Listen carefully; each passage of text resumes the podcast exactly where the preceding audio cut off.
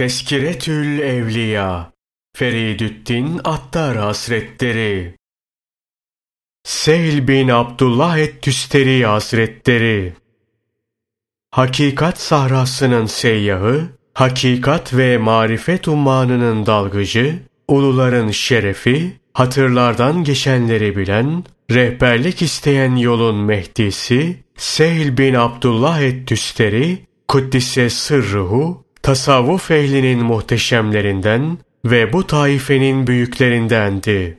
Bu şivede müçtehitti. Devrinde tarikat sultanı ve hakikat burhanıydı. Kendisinden zuhur eden pek çok harikulade hal vardır. Aç ve uykusuz kalmada büyük bir şanı vardı. Alim şeyhlerden olup asrının imamıydı. Herkesce muteber sayılırdı. Riyazet ve keramette eşi, muamele ve işaretlerde dengi, hakikat ve nüktelerde benzeri yoktu. Zahir uleması, şeriatla hakikatin arasını o telif etmiştir derler. Şaşılacak şeydir ki, haddi zatında bu ikisi bir ve aynı şeydir. Zira hakikat şeriatın yağı, şeriatta hakikatin kaymağıdır. Piri, Zünnun-i Mısri Hazretleriydi. Hacca gittiği sene onunla görüşmüştü. Bebekken başına gelen harikulade hallere dair olmak üzere bizzat kendisinin şunları söylediği nakledilir. Hak Teâlâ'nın ben sizin Rabbiniz değil miyim hitabını ve benim de bu hitaba evet diyerek cevap verdiğimi hatırlarım. Annemin karnında bulunduğum zamanı hatırlıyorum. Henüz üç yaşındayken geceleri kalkıp gece namazı kılan ve ağlayıp sızlanan dayım Muhammed bin Sevvar'ı seyrederdim. Dayım, ey Seyl, git yerine yat. Zira gönlümü meşgul ediyorsun derdi. Ama yine de ben bazen açıktan, bazen de gizliden onu seyrederdim. Derken bir gün dayıma, çok zor bir hal içindeyim. Sırrımı arşın önünde secde eder bir halde görmekteyim dedim. O da küçük bu hali gizli tut kimseye açma dedikten sonra sözüne yatağına girip bir yandan öbür yana döndüğünde dilini oynatmadan üç kere Allah benimledir, Allah nazırımdır, Allah şahidimdir ifadesini kalbinden geçir diye devam etti. Tarif edileni yaptıktan sonra neticeyi kendisine haber verdim. Bu sefer aynı şeyi her gece yedi defa tekrarla dedi. İsteneni yapıp sonucu bildirdim. Sonra her gece on beş kere söyle dedi. Onu da yapınca ondan kalbimde bir zevk hasıl oldu. Aradan bir sene geçtikten sonra dayım sana öğretmiş olduğum şeyi muhafaza edip Mezara girene kadar buna devam et ki, dünya ve ahirette bunun sana faydası dokunsun dedi. Aradan seneler geçtiği halde ben buna aralıksız devam ediyordum. Neticede bunun hazzı yine sırrımda da hasıl oldu. Sonra dayım, ey Sehil, aziz ve celil olan Allah bir kimseyle bulunur ve onu görürse o kimse Allah Celle Celaluhu'ya nasıl isyan edebilir? Sakın günah işleme dedi. Tekrar halvete çekilmiştim. Daha sonra beni mektebe gönderdiler. Fakat ben himmetimin ve dikkatimin dağılmasından korktuğum için öğretmene şart koşun. Her gün bir saat yanına varayım, bir şeyler öğreneyim. Sonra tekrar kendi işime döneyim dedim. Bu şartla mektebe gidip Kur'an'ı ezberledim. Daha yedi yaşımdayken hiç ara vermeden sürekli olarak oruç tutuyor ve arpa ekmeği yiyordum. 12 yaşımdayken kimsenin halledemediği müşkül bir meseleyle karşılaştım. Bu meseleyi sorup öğrenmek maksadıyla Basra'ya gitmek için ailemden izin rica ettim. Gidip Basra ulemasına meseleyi sordum. Hiç kimseden beni tatmin eden bir cevap alamadım. Avadan'a gidip Habib bin Hamza dedikleri bir zata meseleyi kalp secdesinin ne olduğu hususunu sordum, cevabını verdi. Orada bir müddet bu zatın yanında kaldım. Bu süre içinde kendisinden çok faydalandım. Sonra dönüp Tüster'e geldim. Aldığım gıdayı o derece azaltmıştım ki benim için bir dirhem karşılığında satın aldıkları arpayı öğütür, ekmek yaparlardı. Her gece seher vakti tuzsuz ve katıksız olarak bir ukiye ekmekle orucumu açardım. Bu bir dirhem bana tam bir sene yeterdi. Sonra her üç günde bir, sonra her beş günde bir, sonra her haftada bir, sonra da her 25 günde bir orucumu açardım. Her 75 günde bir rivayeti de vardır. Kah olurdu ki 40 günde ancak bir tek badem çiğdi yerdim. Yıllarca açlık ve tokluk alıştırmaları yaptım. Başlangıçta acıkınca zayıfladığım, doyunca kuvvetlendiğim halde sonraları karnım doyunca zayıflıyor ve acıkınca güçleniyordum. O vakit Ya Rab Sehlin her iki gözünü dikte, açlıktaki tokluğu da, tokluktaki açlığı da sadece senden görsün diye niyaz ettim. Sehl bin Abdullah, Kuddise sırrıhu, genellikle Şaban ayında oruç tutardı. Çünkü bu ayda oruç tutmayı tavsiye eden hadisler daha çoktur. Ramazan gelince bir kere bir şey yer, gece ve gündüzü hep ayakta ihya ederdi. İster avamdan, ister havastan olsun, ister itaatkar, ister günahkar olsun, her an tövbe etmek kul üzerine farzdır derdi. Tüster'de zahit ve alim diye tanıtılan bir kişi vardı. Yalnızca günahkarın günahtan, itaatkarın taatten tövbe etmesi lazım gelir dediği için Sehl bin Abdullah hazretlerine karşı ayaklanmış, hallerini halka çirkin göstermiş, davranışlarını dine muhalif olarak vasıflandırmış, hem halkın hem de büyüklerin yanında tekfir etmişti. Tefrikaya düşmelerinden çekindiği için muhalifleriyle tartışmalara girmedi. Eteğinden din ateşi tutuştu. Mal, mülk, eşya, yatak, kapkacak, altın gümüş namına nesi varsa bir listeye yazdı. Halkı toplayıp listeyi küçük parçalara ayırdı ve onların başına saçtı. Her birine bir kağıt parçası düştü. Herkesin elindeki kağıt üzerinde ne yazılıysa bunu ona verdi.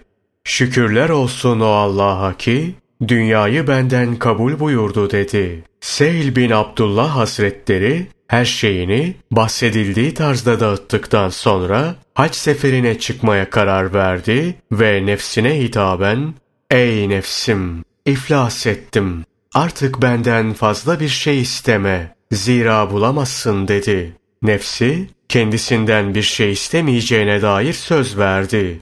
Küfe'ye gelince nefsi buraya kadar senden bir şey istemedim. Şimdi gıda almam için bir parça ekmek ve balık vermeni istiyorum. Eğer verirsen Mekke'ye gidene kadar bir daha seni rahatsız etmem dedi. Seyl bin Abdullah Kuddise sırruhu Küfe'ye gelince beygir koşulan bir değirmen gördü. Değirmen sahibine bu beygire kaç akçe kira veriyorsun dedi. İki akçe cevabını alınca o halde beygiri açıp beni koşun. Akşama kadar bir akçe verin yeter diye teklif etti. Teklifi kabul edilince atı açıp yerine şeyhi koştular. Akşama kadar çalışmasına karşılıkta bir akçe verdiler. O da bu parayla ekmek ve balık alıp önüne koydu ve ''Ey nefs, benden bir şey istediğin zaman buna önce kendin karar ver. Çünkü sabahtan akşama kadar hayvan gibi çalıştırmadan hiçbir arzunu yerine getirmeyeceğim.'' Sonra Kabe'ye gelip burada ikamet etti. Şeyhlerle bu arada Zünnuni Mısri Hazretleri ile burada görüştü. Daha sonra Tüster'e döndü. Arkasını duvara verip yaslandığı ve ayaklarını uzattığı hiç vaki değildi. Hiçbir suale cevap vermemiş, kürsüye çıkmamış, dört ay ayağının parmağı sarılı kalmıştı. Dervişin biri parmağına ne oldu diye sormuş, o da hiçbir şey olmadı diye cevap vermişti. Günün birinde bu derviş Mısır'a gidince Zünnuni Mısri Hazretlerinin yanına varmış, onun parmağının da sarılı olduğunu görünce sormuş. Ayağınıza ne oldu? Yara var. Ağrıyor cevabını almış. Kaç aydan beri? Dört aydan beri. Mürit diyor ki, hesap ettim. Zünnuni Mısri Hazretlerinin ayağındaki parmağın ağrımaya başladığı tarihten itibaren Sehl bin Abdullah Hazretlerinin parmağını sardığı kanaatine vardım. Demek ki müridin her hususta şeyhine muvaffakat etmesi şarttır. Durumu Zünnuni Mısri Hazretlerini anlatınca şöyle dedi. Derdimize vakıf olup bize muvaffakat eden biri mevcut muymuş? Naklederler ki Sehl bin Abdullah Hazretleri bir gün Tüster'de bağdaş kurup oturmuş, sırtını da duvara verip yaslanmış ve aklınıza geleni sorun, sualinize cevap vereyim demişti. Bunu görenler daha evvel böyle şeyler yapmazdın, şimdi ne oldu dediklerinde üstad hayatta olduğu sürece talebenin edebe riayet etmesi lazım gelir demişti. Bugünün tarihini kaydettiler. Zünnuni Mısri Hazretlerinin göçtüğü güne denk düştüğünü gördüler. Naklederler ki Amr bin Leys hasta olunca bütün tabipler toplanıp onu tedavi etmek için uğraştılar ve neticede aciz kalıp artık bunun işi duaya kalmıştır dediler. Seyl bin Abdullah Hazretleri Allah Celle Celaluhu nezdinde duası makbul bir zattır diye bahsedildi. Arayıp buldular. Ulul emre itaat ediniz emrine uyup Amr bin Leys'in davetine icabet etti. Yanına varıp oturdu ve tövbe eden kişi hakkında yapılan dua kabule mazhar olur. Ayrıca zindana atmış olduğun bunca mahzunlar var dedi. Amr bin Leys hepsini salıverdi ve tövbe etti. O vakit Seyl bin Abdullah Hazretleri Ya Rab bu kişiye günahtaki zilleti gösterdiğin gibi taatteki izzeti de göster. İçine inabe tövbesini giydirdiğin gibi dışına da sıhhat ve afiyet elbisesini giydir dedi. O bu münacatı bitirir bitirmez Amr bin Leys derhal kalkıp oturdu ve sıhhate kavuştu. Birçok mal arz ettiyse de Seyl bin Abdullah Hazretleri bunu kabul etmeyip oradan ayrıldı. Müridin biri bir miktar kabul etseydin de yapmış olduğumuz borçları ödeseydik daha iyi olmaz mıydı diye söylendi. Seyl bin Abdullah Hazretleri sana altın mı lazım? Bak işte dedi. Mürit bakınca sahranın baştan başa altın olduğunu gördü.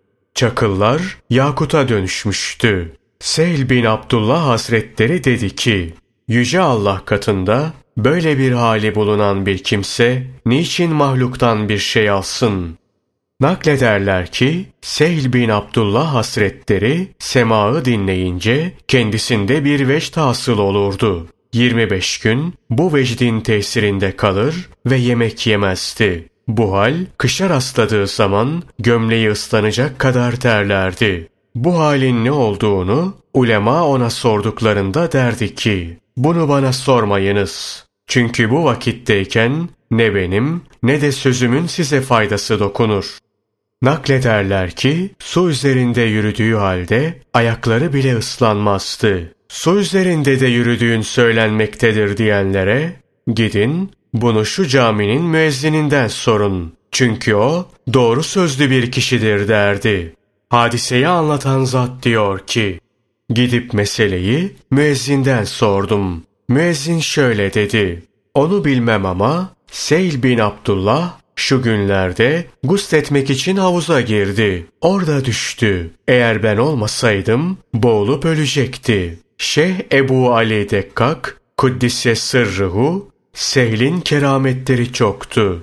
Ama o bunlara hep anlatıldığı gibi gizli tutmak isterdi demiştir. Naklederler ki bir gün mescitte otururken sıcaktan ve sıkıntıdan bunalan bir güvercin içeriye düştü. Bunun üzerine Sehl bin Abdullah Hazretleri memleketin güvercini olan Şah Kirmani ölmüştür dedi. Araştırdılar, vakıa Sehl bin Abdullah Hazretlerinin dediği gibi çıktı. Büyüklerden biri anlatıyor. Bir cuma günü öğle namazından evvel yanına varmıştım. Evde kocaman bir yılan görünce korktum. Seyl bin Abdullah hazretlerine korkuyorum dedim. İçeri gir. Yeryüzündekilerden korkan bir kimse henüz imanın hakikatine ulaşmamıştır dedi. Sonra bana cuma namazını kılalım mı ne dersin dedi. Güzel olur ama cuma kılınan cami ile aramızda mesafe bir günlüktür dedim. Elimden tuttu. Biraz sonra baktım, kendimi Cuma Camii'nde gördüm. Namazı kılıp dışarı çıktım. Oradaki kalabalığa bakıyordum. Şöyle dedi, La ilahe illallah diyen çoktur ama bunda ihlaslı olan azdır. Naklederler ki aslanlar ve vahşi hayvanlar yanına gelirlerdi. Seyl bin Abdullah Hazretleri bunları besler, gözetler ve bakımlarını yapardı. Hatta bugün bile Seyl bin Abdullah Hazretlerinin Tüster'deki evine Beytüs Siba, vahşi hayvanlar inadı verilmektedir. O kadar uğraştı, didindi ve çile çekti ki bir yerde gücü tükendi. Kendisinde hurkatül bevl denilen idrar yanıklığı ve idrar tutamama hastalığı peyda olmuştu. Öyle ki bir saatte birkaç defa helaya gidiyor ve sürekli olarak lazımlığı yanında bulunduruyordu. Ama namaz vakti geldi mi bir yere gidip abdestini alır ve namazını kılardı. Kürsüye çıkınca mesanedeki yanma tamamen geçer ve ayaklarındaki bütün ağrılar kesilirdi. Kürsüden inince hastalık olduğu gibi geri gelirdi. Ama yine de şer'i hükümlerden bir zerre bile elinden kurtulmadı. Bir müride şöyle dediği nakledilir. Gün boyu Sübhanallah, Allah, Allah demek için olanca gücünle çabala. Adam adet haline getirene kadar bunu söyledi durdu. Sonra şeyh buna geceleri de aralıksız olarak devam et dedi. Mürit verilen talimata göre hareket etti. Öyle ki kendini rüyada görse hemen uykusunda Allah derdi. Nihayet ona bundan vazgeçip içinden hatırlama haliyle meşgul ol denildi. Mürit buna kalb ile zikre devam ede ede daimi olarak zikirde istirak haline erdi. Derken evinde olduğu bir sırada yukarıdan düşen bir ağaç başını yardı başından yere damlayan her damlanın Allah ismini nakşettiği görüldü. Sehl bin Abdullah et-Tüsteri Hazretleri bir zamanlar müridin birine bir iş buyurmuş. Mürit de söz olur halkın dilinden korktuğumdan yapmam demişti. Bunun üzerine Sehl bin Abdullah Hazretleri sohbetinde bulunanlara dönüp dedi ki bir kimse şu iki vasfı kazanmadığı sürece bu işin hakikatine eremez. Halıktan başkasını görmeyecek şekilde halk gözünden düşmeli, nefs gözünden düşmeli ve halkın kendisinde gördüğü hiçbir sıfattan çekinmemelidir. Yani her şeyi hak olarak görmeli. Naklederler ki Sehl bin Abdullah Hazretleri bir müridin yanında Basra'da velilik derecesine sahip bir ekmekçi var diye bahsetmişti. Müridi kalkıp Basra'ya gitmiş, ekmekçiyi görmüştü. Ekmekçi, fırıncılarda adet olduğu üzere saçını sakalını ateşten korumak için yüzüne peçe bağlamıştı. Bunu gören müridin hatrından eğer bu zat velilik mertebesinde olsaydı ateşten bu kadar sakınmazdı diye bir düşünce geçmiş. Sonra selam verip bir sual sormuş. Ancak somuncu başlangıçta beni küçümseyip orladığından sözümün sana faydası olmaz artık demişti. Şeyh diyor ki bir zamanlar çölde giderken başına bir sarık dolamış ve elinde bir asa bulunan mücerret bir pirin gelmekte olduğunu gördüm ve galiba kafileyi kaçırmış diye düşündüm. Elimi cebime sokup çıkardığım parayı kendisine uzatarak menziline ulaşıncaya kadar bununla idare et dedim. Hayretinden parmağını ısıran ihtiyar elini havaya doğru kaldırıp bir avuç altın aldı ve sen cepten alıyorsun ben gaybden deyip sırra kadem bastı. Bu halin verdiği hayretle yol yürüyüp Arafat'a vardım. Tavaf mahalline ulaşınca Kabe'nin birinin etrafında tavaf etmekte olduğunu gördüm. Oraya gittim. O zatı gördüm. Dedi ki, ey Seyl, bir kimse Kabe'nin cemalini görmek için yollara düşerse, onun mutlaka Kabe'yi tavaf etmesi icap eder. Ama her kim hakkın cemalini görmek üzere kendi benliğine ayak basıp bir adım yükselirse Kabe'nin onu tavaf etmesi lazım gelir. Seyl bin Abdullah et-Tüsteri Hazretleri diyor ki, Abdal'dan birer bana geldi. Kendisiyle sohbet ettim. Hakikate dair bana sorduğu meseleleri cevaplandırdım. Sabaha kadar böyle devam etti. Adam sabah namazını kıldıktan sonra suya dalıp öğlene kadar suyun dibinde oturdu. Kardeşim İbrahim ezan okuyunca dışarı çıktı. Bir tek kılının ucu bile ıslanmamıştı. Öğle namazını eda ettikten sonra tekrar vardı, suyun içine girip dibine oturdu. Namaz vakitleri hariç bu sudan dışarı çıkmıyordu. Katiyetle hiçbir şey yememek ve hiç kimseyle oturmamak üzere bir süre benimle bulundu, sonra geçip gitti. Rüyamda kıyameti gördüm. Halk Arasat'ta ayakta dikiliyordu. Birden Arasat'ın ortasına gelerek her yerden birini alıp cennete götüren beyaz bir kuş gördüm. Kendi kendime bu ne kuşudur acaba ki Hak Teâlâ kullarına onu minnetle bahis konusu etmiş dedim. Aniden havada bir kağıt peyda oldu. Kağıdı elime alıp açtım. İçinde vera kuşu dedikleri işte budur diye yazıyordu. Rüyada beni cennete götürdüklerini gördüm. Orada gördüğüm 300 kişiye Esselamu aleyküm deyip sordum. Sizi dünyada en çok korkutan şey neydi? Hatime korkusu, sonucun nereye varacağı kaygısıydı. Hak Teâlâ, Hazreti Adem aleyhisselama ruhu üflemeyi irade ettiğinde ona ruhu Muhammed sallallahu aleyhi ve sellem namına üfledi. Ona Ebu Muhammed künyesini verdi. Tüm cennette üzerinde Muhammed sallallahu aleyhi ve sellem adı yazılı olmayan bir tek yaprak, onun ismi çizilmemiş bir tek ağaç yoktur. Başlangıçta her şey onun namına vücuda getirilmiştir. Bütün nebiler onunla hatmolunmuştur. Bu yüzden ona Hatemül Enbiya adının verilmesi zaruret olmuştur. İblisi bir topluluğun arasında gördüm ve onu himmetle bağladım. O topluluk dağılınca, tevhide dair konuşmadıkça seni serbest bırakmam dedim. Bunun üzerine ortaya çıkıp tevhide dair öyle bir fasıl açtı ki, eğer asrın arifleri orada hazır olsalardı, mutlaka hepsi parmak ısırırlardı. Bir gece gayet fazla acıkmış bir zat gördüm ve önüne bir lokma ekmek koydum. Meğer ekmeğin helalliği şüpheli olduğundan terk etmiş ve yememiş. O gece aç olduğundan kendinde taatte bulunma gücünü bulamamış. Oysa 2-3 senedir aralıksız taatte bulunuyormuş. O gece aç kalmasından ve helalliği şüpheli olan bir yemekten, el çekmesinden asıl olan sevabı bir tarafa, bütün mahlukatın amellerinden hasıl olan sevabı bir tarafa koymuşlar. Ve bunu verelim, onu ver demişler. Ama ucuz gidecek diye satmamış.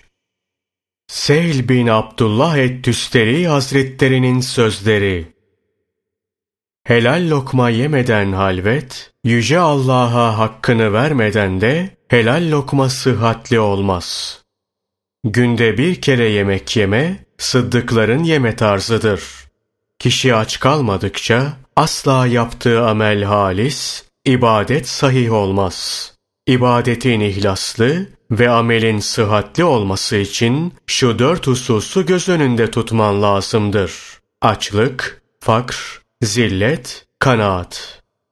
Açlığın çilesini çekenin çevresinde Yüce Allah'ın fermanıyla şeytan dolaşamaz. Karnınız doyunca acıkmanın yolunu arayınız. Çünkü bu durumda bir iptila ve imtihan olmak üzere size tokluk verilmiş demektir.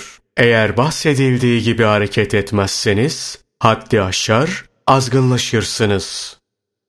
Tüm afet ve felaketlerin başı tokluktur. Haram yiyen bir insanın yedi organı günaha girer. İster istemez günaha düşer. Her kim helal yerse yedi organı taatte bulunur. Aralıksız olarak hayır işlemeye muvaffak kılınır. Saf helal kazanılırken Allah Teala unutulmayan gıdadır. Naklederler ki son derece fazla acıkan bir mürit Seyh bin Abdullah Hazretlerine sordu. Ya Üstad, gıda nedir? Seyh bin Abdullah Hazretleri cevap verdi. Ölümsüz diriyi zikretmek. İnsanlar üç kısımdır. Bir kısmı Yüce Allah için nefsiyle cenk eder. Bir kısmı Yüce Allah için halkla cenk eder. Bir kısmı da niçin rızamızı alıp takdirini ona göre yapmadın ve neden iradeni kullanırken bizimle müşavere yapmıyorsun diye nefsi için Allah Celle Celaluhu ile cenk eder.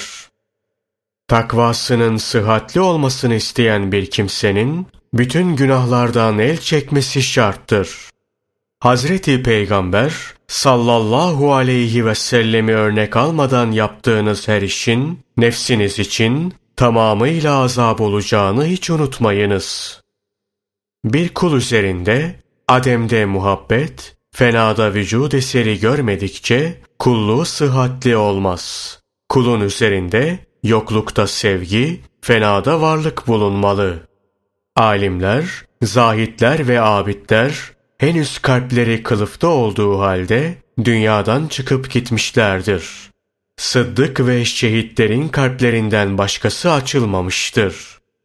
Vera esasına göre hareket etmedikçe kişinin imanı kamil olmaz. Vera ihlasla, ihlasta müşahede ile olmalı.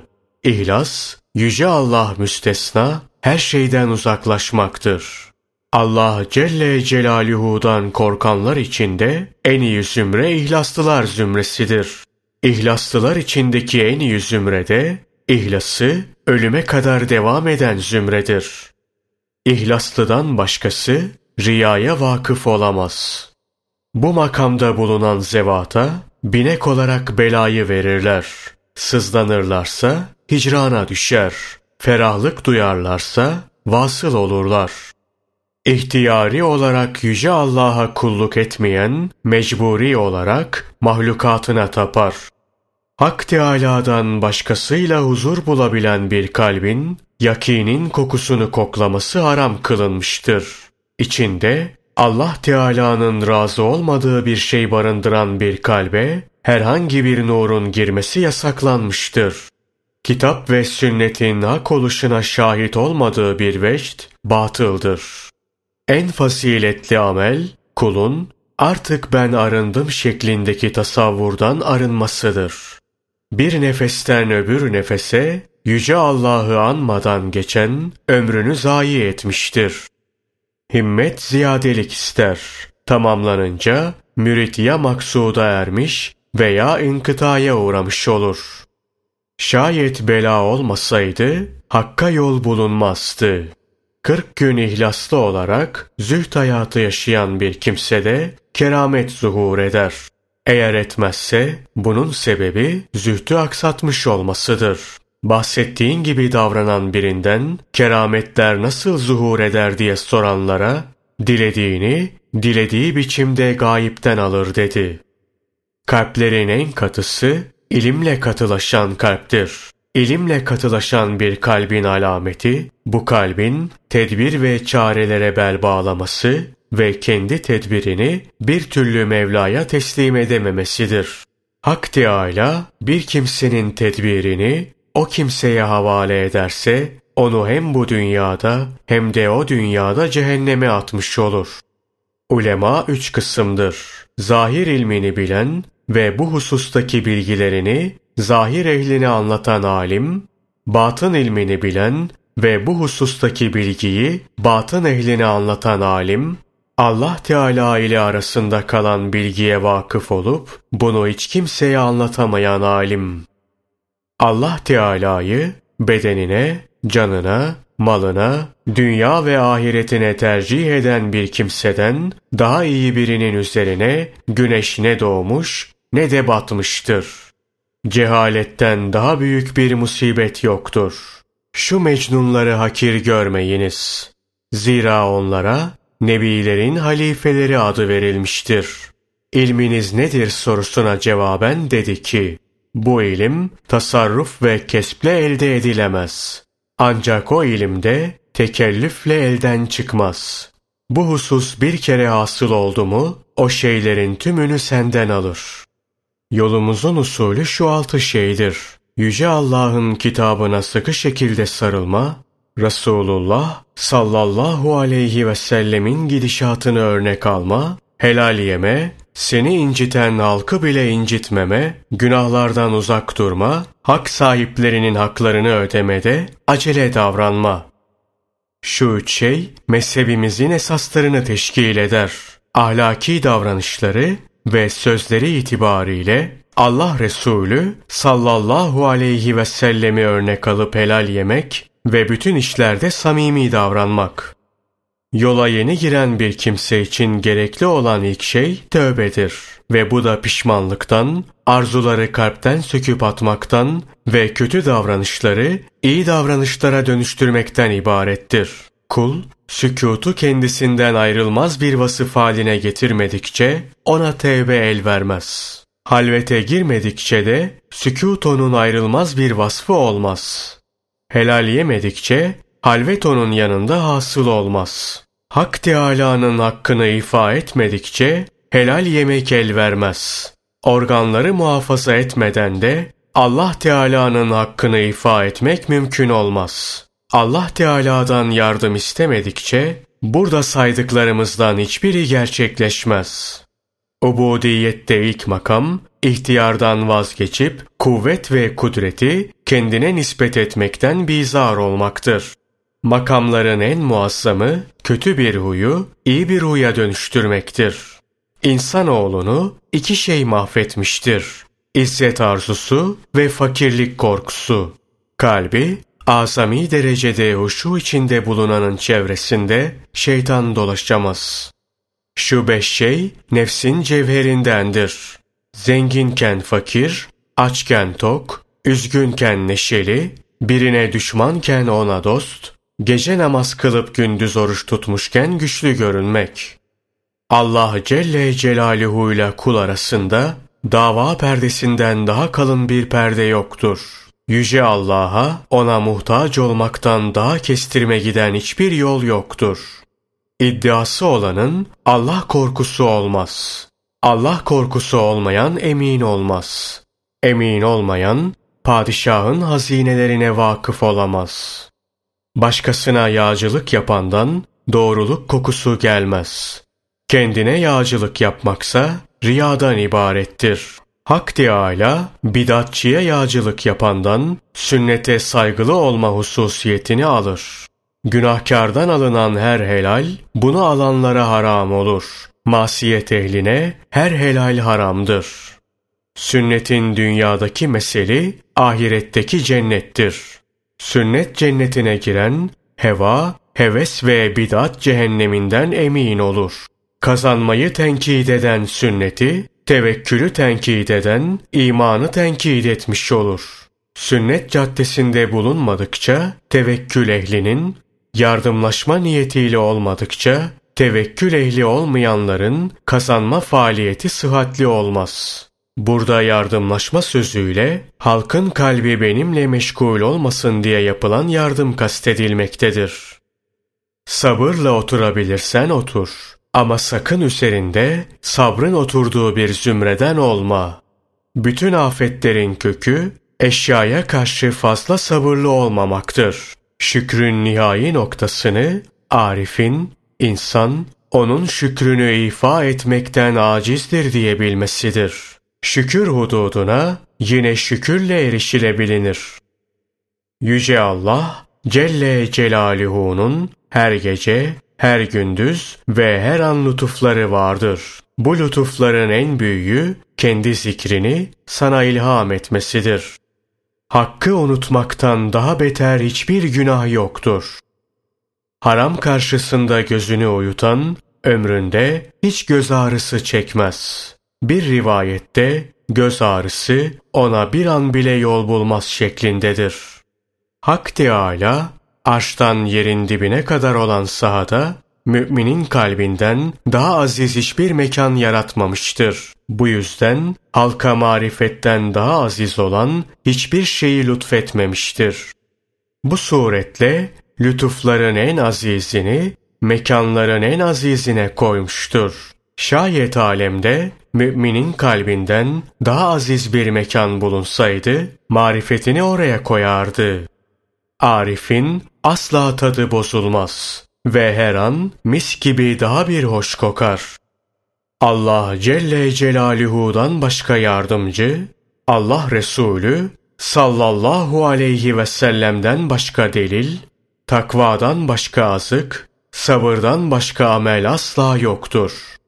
Allah Teala'nın insana şu şekilde hitap etmediği hiçbir gün yoktur. Kulum, hiç insaflı davranmıyorsun. Ben seni anıyorum ama sen beni unutuyorsun. Seni kendime davet ediyorum, lakin sen başkalarının dergahına gidiyorsun. Ben belaları senden def ediyorum, fakat günah üzerinde ısrar edip duruyorsun. Ey Adem oğlu, yarın kıyamette huzuruma çıkınca mazeret olarak ne söyleyeceksin? Hak Teâlâ halkı yaratıp onlara şöyle hitap etmiştir. Ey insanlar! Sırrınızı bana söyleyiniz. Eğer sırrınızı bana söylemezseniz, bari bana bakınız. Bakmazsanız, hiç değilse sözüme kulak veriniz. Sözüme kulak vermezseniz, bari dergahımdan kaçmayınız. Dergahımdan kaçarsanız, hiç değilse benden hacet dileyiniz. Ne iyi Rab, ne hoş Mevla. Nefs ölmeden kalp asla dirilmez. Nefsine hakim olan hem aziz olur hem de başkalarına hakim olur. Nitekim demişlerdir ki, bedenin padişahı ol ki, kendine karşı kendin çıktığından hiçbir hasım senin karşına çıkamaz. Nefsi kendisine hakim olan zelil olur. Sıddıkların işlediği ilk cinayet, nefse karşı müsamahakar davranmalarıdır. Nefsin zıttına hareket etmek, Yüce Allah'a yapılan ibadetlerin en üstünüdür. Her kim kendi nefsini Rabbinin kulu olarak tanımazsa, Rab onu kendi nefsinin kulu olarak tanır. Yüce Allah hakkında marifet sahibi olan, hüzün ve neşe deryasına batmış olur. Marifetin nihai noktası hayret ve dehşettir. Marifetin ilk makamı kulun sırrına bir yakin verilmesi ve bütün uzuvlarının bu yakin içinde huzur ve sükun bulmasıdır. Yani kötü hatıralar ve düşünceler yakindeki zaaftan kaynaklanmaktadır. Allah Celle Celaluhu hakkında marifet sahibi olanlar, hakkı temaşa makamında bulunan araf ehlidir. Herkesi nişan ve simalarıyla tanırlar. Sadık olan kimseye Allah Teala bir melek gönderir. Namaz vakti gelince bu melek, o kimseye namaz kılmayı hatırlatır, uyumuşsa uyandırır. Ham sofuların tövbesindeki kabul ümidi, kafirlerin ve günahkarların tövbesinden daha azdır. Halkın La ilahe illallah ifadesine kalben itikad edip dille ikrar etmeleri ve buna fiilen vefa göstermeleri lazım gelir. Tövbe, hakkın davetini kabul edip ona icabetle başlar. Sonra inabe, sonra tövbe, sonra istiğfar gelir. İcabet fiille, inabe kalple, tövbe niyettedir. İstiğfarsa ihmalden olur. Sufi o kimsedir ki bulanıklıktan kurtulup durulur. Fikirlerle dolar, beşeri varlığından koparak aziz ve celil olan Allah'a yakın olma makamında bulunur. Nazarında altınla toprak müsavi olur. Tasavvuf, az yemek, aziz ve celil olan Allah'la huzur ve sükun bulup halktan firar etmektir. Tevekkül, Hazreti Peygamber sallallahu aleyhi ve sellemin halidir. Tevekkülde Resulullah sallallahu aleyhi ve sellemin hali üzere olan sünnetini terk etmez. Tevekkülde ilk makam, ilahi kudret önünde hiçbir iradeye ve harekete sahip bulunmayan bir cenazeyi dilediği gibi evirip çeviren gassalın önündeki ölü gibi olmandır. Ruh feda edilmeden tevekkül sıhhatli olarak hasıl olmaz. Tedbir terk edilmeden de ruh feda edilmez. Tevekkülün alameti üçtür. Kimseden bir şey istememek, verileni kabul etmemek ve kabul edileni de hemen elden çıkarmak. Tevekkül ehline üç şey verilir. Yakini bir hakikat, gaybi bir mükaşefe ve Hak Teâlâ'nın yakınlığını müşahede. Tevekkül, Hak Teâlâ'yı itham etmemendir. Yani ne söylemişse başına o gelecektir diye inanmandır. Tevekkül, masivayla ilgisi olmayan, Yüce Allah'la beraber bulunan bir kalbin hayatıdır. Bütün hallerin bir yüzü, bir de kafası vardır. Sadece tevekkül, hiç kafası olmayan bir yüzdür. Bunun manası şudur. Zühd ve takva, dünyadan kaçınmaktır. Mücahede, nefse ve onun heva ve hevesine muhalefette, ilim ve marifet, eşyayı görme ve bilmede söz konusu olur. Haf ve reca, kibriyanın lütfundandır. Tefviz ve teslim, meşakkat ve zahmette olur. Rıza kaza ile olur. Şükür nimet üzerine olur. Tevekkülse Allah Celle Celaluhu üzerine olur. Bu yüzden tevekkülün hiç kafa olmayıp hep yüz olması kaçınılmaz olmuştur. Biri, muhabbette tevekkül gibi Allah Celle Celaluhu üzerine olur derse, deriz ki, muhabbet Allah Celle Celaluhu üzerine değil, Allah'ladır. Sevgi, itaatle kucaklaşıp muhalefetten uzak kalmaktır. Yüce Allah'ı seven yaşar. Haya, haften daha yüksektir. Çünkü haya has dostlara, haf ulemaya mahsustur. Ubudiyet, Yüce Allah'ın fiiline razı olmaktır. Murakabe, dünya elden çıkacak diye değil, ahiret elden gidecek diye korkmaktır. Reca dişidir, haf erkektir. İman bu ikisinin çocuğudur. Kibir bulunan bir kalpte haf ve reca karar kılmaz. Haf, men edilenden uzak durmak, reca, emredilenin ifasına koşmaktır. Reca ile amel, ancak haffe sahip olan bir kimseye el verir. En yüce ve en sıhhatli makam, kulun, acaba Yüce Allah'ın ilmindeki, benimle ilgili takdiri ne yöndedir diye düşünüp korkmasıdır. Allah Celle Celaluhu'dan korkma davasında bulunan bir müride Seyl bin Abdullah Kuddise sırrıhu sordu. Senin sırrında hicran korkusundan başka bir korku var mıdır? Mürit, evet var. Seyl bin Abdullah Hazretleri, o halde sen Allah Teala'yı tanımış ve ondan korkmuş değilsin. Sabır, Yüce Allah Celle Celaluhu bir çıkış kapısı açar diye beklemektir. Perde kaldırılsa yakinim artmaz. Fütüvvet, sünnete tabi olmaktır. Zühd, üç şeyde olur. Biri elbisede olur. Giyilen elbise sonunda mezbeleliğe atılır. Kardeşler ve dostlarda olur. Bunun sonu ayrılıktır. Dünyada olur, bunun neticesi fenadır. Vera, dünyayı terk etmektir ve dünya nefstir. Her kim nefsini dost edinirse, Yüce Allah Celle Celaluhu'yu kendine düşman edinmiş olur. Nefsten Yüce Allah'a doğru sefer yapmak çetindir. Nefs, şu üç sıfattan hali olmaz. Ya kafir, ya münafık veya mürai olur. Nefsin bir sürü şerleri vardır ve bunlardan biri Firavun'da zuhur etmiş olup bu da Firavunluğu açığa vurmaktan başka bir şey değildir. O da uluhiyet davasında bulunmaktır. Öyle biriyle ünsiyet et ki sana lazım olan her şey onun yanında bulunsun. Hak Teâlâ ebrara hayırlarla yakınlık ve yakinle kuvvet bahşetmiştir. Aklınızın ziyadeleşmesi için marifet yağı kullanınız.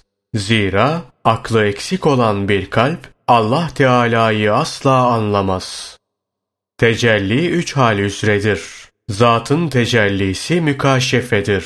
Sıfatların tecellisi nur mahallidir. Zatın hükmünün tecellisi ahiret ve orada bulunan şeylerdir. Ünsten sorduklarında, üns, organların akılla, aklın ilimle, ilmin kulla ve kulun Allah Celle Celaluhu'yla ünsiyet etmesidir demişti. Hallerin bidayeti ve nihayeti ile ilgili olarak sorulan bir soruya şu cevabı vermişti. Vera, zühtün başlangıcı, züht, tevekkülün başlangıcı olup, tevekkül de arifin derecesinin başlangıcıdır. Marifet, kanaatin başlangıcıdır. Kanaat de şehveti terk etmektir. Şehveti ve nefsani arzuları terk, rızanın başlangıcıdır. Rıza da muvafakatin başlangıcıdır. Nefs için en zor olan şey nedir sorusuna, İhlastır. Zira nefsin ihlasta hiç nasibi ve hazzı yoktur diye cevap vermişti. İhlas, hakkın davetine icabettir. İcabeti olmayanın ihlası da yoktur. İhlastan sorulunca, İhlas, dini nasıl Yüce Allah'tan aldıysan, yine öylece onu, ondan başka hiç kimseye vermemendir diye cevap vermişti. Bize sadıkları vasfet diyenlere, siz evvela sadıkların esrarını getiriniz ki ben de size onların vasfını haber vereyim demişti. Ona sordular. Müşahede nedir? Cevap verdi. Ubudiyet. Buna neyle ulaşılır? Geceleri namaz kılmak, gündüzleri günah işlememekle. Peki, asilerin ve günahkarların üns hali olur mu? Hayır. Onların da günah düşüncesine sahip olanların da üns hali olmaz. Gece namazını kılma mertebesine neyle ulaşılır? Gündüz hainlik etmemek ve günah işlememekle. Ben kapı gibiyim. Ben hareket ettirmedikleri sürece kendi kendime hareket etmem diyen biri hakkında ne dersiniz? Bunu bir sıddık söyler, bir de zındık. Başkası söylemez. 24 saatte bir öğün yemeye ne dersin? Bu sıddıkların yeme tarzıdır derim. İki defa yemeye ne buyurursun? Bu müminlerin yeme biçimidir derim. Üç defa yemeye ne dersin? Böyle yiyene söyleyin de bari bir ahır yaptırsın ve hayvan gibi yesin. Güzel huydan sorulunca şöyle dedi. Güzel huylunun en açığı hali başkalarının yükünü çekmek, kötülüğe kötülükle karşılık vermemek, yapılan kötülüğü affedip onu yapanı bağışlamaktır. Kulların Allah Celle Celaluhu'ya yönelmeleri zühttür. Ne şeyle lütfunun eserini kulda vücuda getirir sorusuna cevaben dedi ki, Allah Celle Celaluhu'nun dilemesi müstesna, kulun belaya, hastalığa ve açlığa sabretmesiyle. Uzun günler, hiçbir şey yemeyen bir kimse bahis konusu edilerek, onun açlık ateşi nereye gidiyor diye sorulunca, o narı ve ateşi nur söndürür diye cevap vermişti. Açlık için üç yer vardır. Tabiat açlığının yeri akıl, ölüm açlığının yeri fesat, şehvet açlığının yeri israftır. İlki fikir, ikincisi fitne, üçüncüsü israfa yol açar. Tövbe nedir diye sorana, günahı unutmandır demişti. Soru sahibi, asıl tövbe, günahı unutmamandır deyince, hiç de bildiğin gibi değil. Çünkü vefa günlerinde cefayı anmak cefa olur demişti. Bana öğüt ver diyen zata dedi ki, kurtuluşun şu dört şeydedir. Az yemek, uykusuz kalmak, halvet ve sükut. Sana arkadaş olmamı ister misin diyen birine dedi ki, ikimizden biri ölünce O zaman kime arkadaş olacaksan şimdi de ona arkadaş ol. Şayet vahşi hayvanlardan korkuyorsan bana yoldaş olma. Aslan seni ziyarete geliyormuş diyorlar diyen birine, evet köpek köpeğin yanına gider dedi. Derviş ne zaman rahata kavuşur diyenlere, kendisi için içinde bulunduğu vakitten başka bir vakit görmediği zaman demişti. Şu insan topluluğu içinde hangi zümreyle sohbet edelim diye soranlara dedi ki, Ariflerle, şunun için ki onlar hiçbir şeyi ve yaptıkları iyiliği çok saymazlar. Senden zuhur eden her kötü fiile bir yorum getirirler. Seni her halükarda mazur görürler. Münacatında şöyle derdi. İlahi, ben bir hiçken sen beni zikrettin. Eğer ben seni zikredersem, hiç kimse benim gibi bahtiyar olmaz. Bana bu saadet yetmez mi? Ve yine de benden daha hakir kimse yok.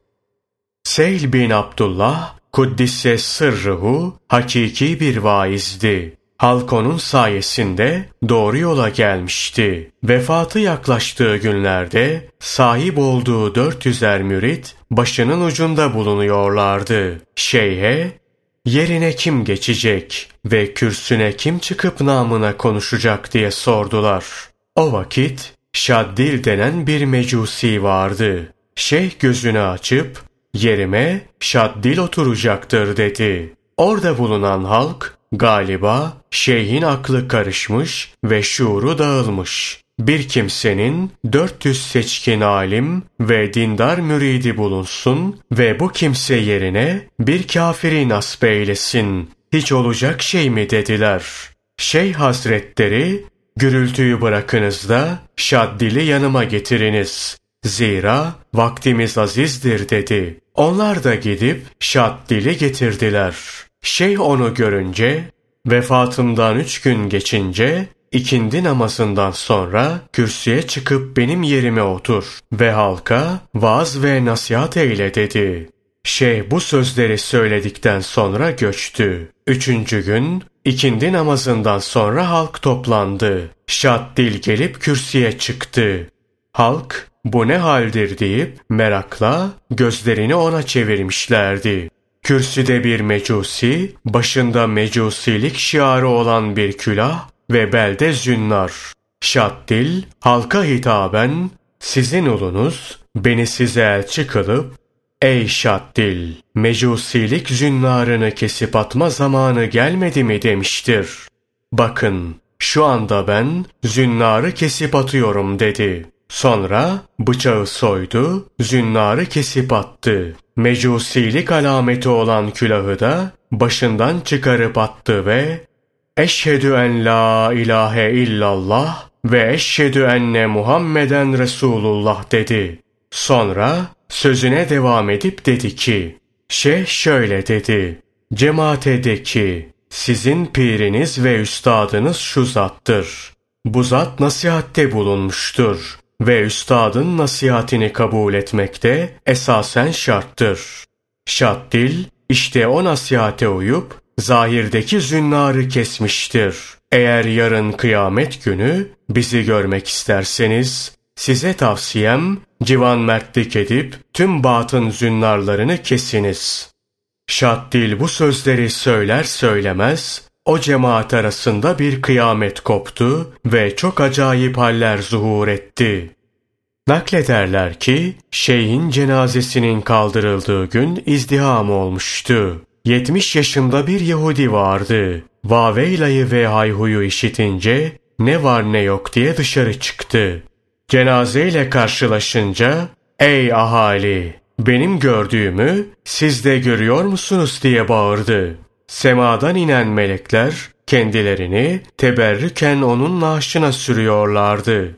Bunu müşahede eden Yahudi derhal kelime-i şehadet getirip Müslüman olmuştu. Ebu Talha Malik anlatıyor. Seyl bin Abdullah anasından doğduğu gün oruçluydu. Göçüp gittiği gün de oruçluydu ve orucunu Hakk'ın huzurunda açtı. Naklederler ki bir gün yaranıyla otururlarken adamın biri yanlarından geçti. Seyh bin Abdullah Kuddisse sırrıhu bu adamda bir sır var dedi. Oradakiler buradan geçen adama baktılar ama adam gitmişti. Seyh bin Abdullah Kuddise sırrıhu vefat edince bir mürit gelip mezarının başında oturmuştu. Bu sırada o adam buradan geçiyordu. Mürit o adama şu toprakta yatan efendi sende bir sırrın bulunduğunu söylemiştir. Sana bu sırrı vermiş olan Allah Celle Celaluhu hakkı için bize bu sırdan bir parça bir şey göster dedi.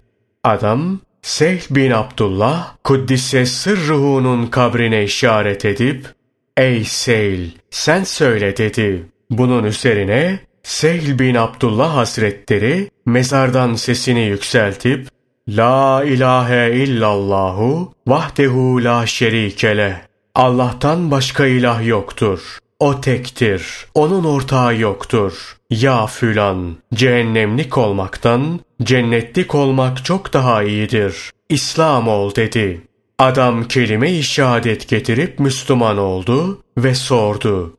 La ilahe illallah diyenler için kabir karanlığı olmaz diyorlar. Doğru mu? Seyl bin Abdullah Kuddise sırruhu cevap verdi. Evet, doğrudur. Rabbim günahkarları da kabir karanlığından ve ondaki azaptan muhafaza buyur. Ya Gaffar!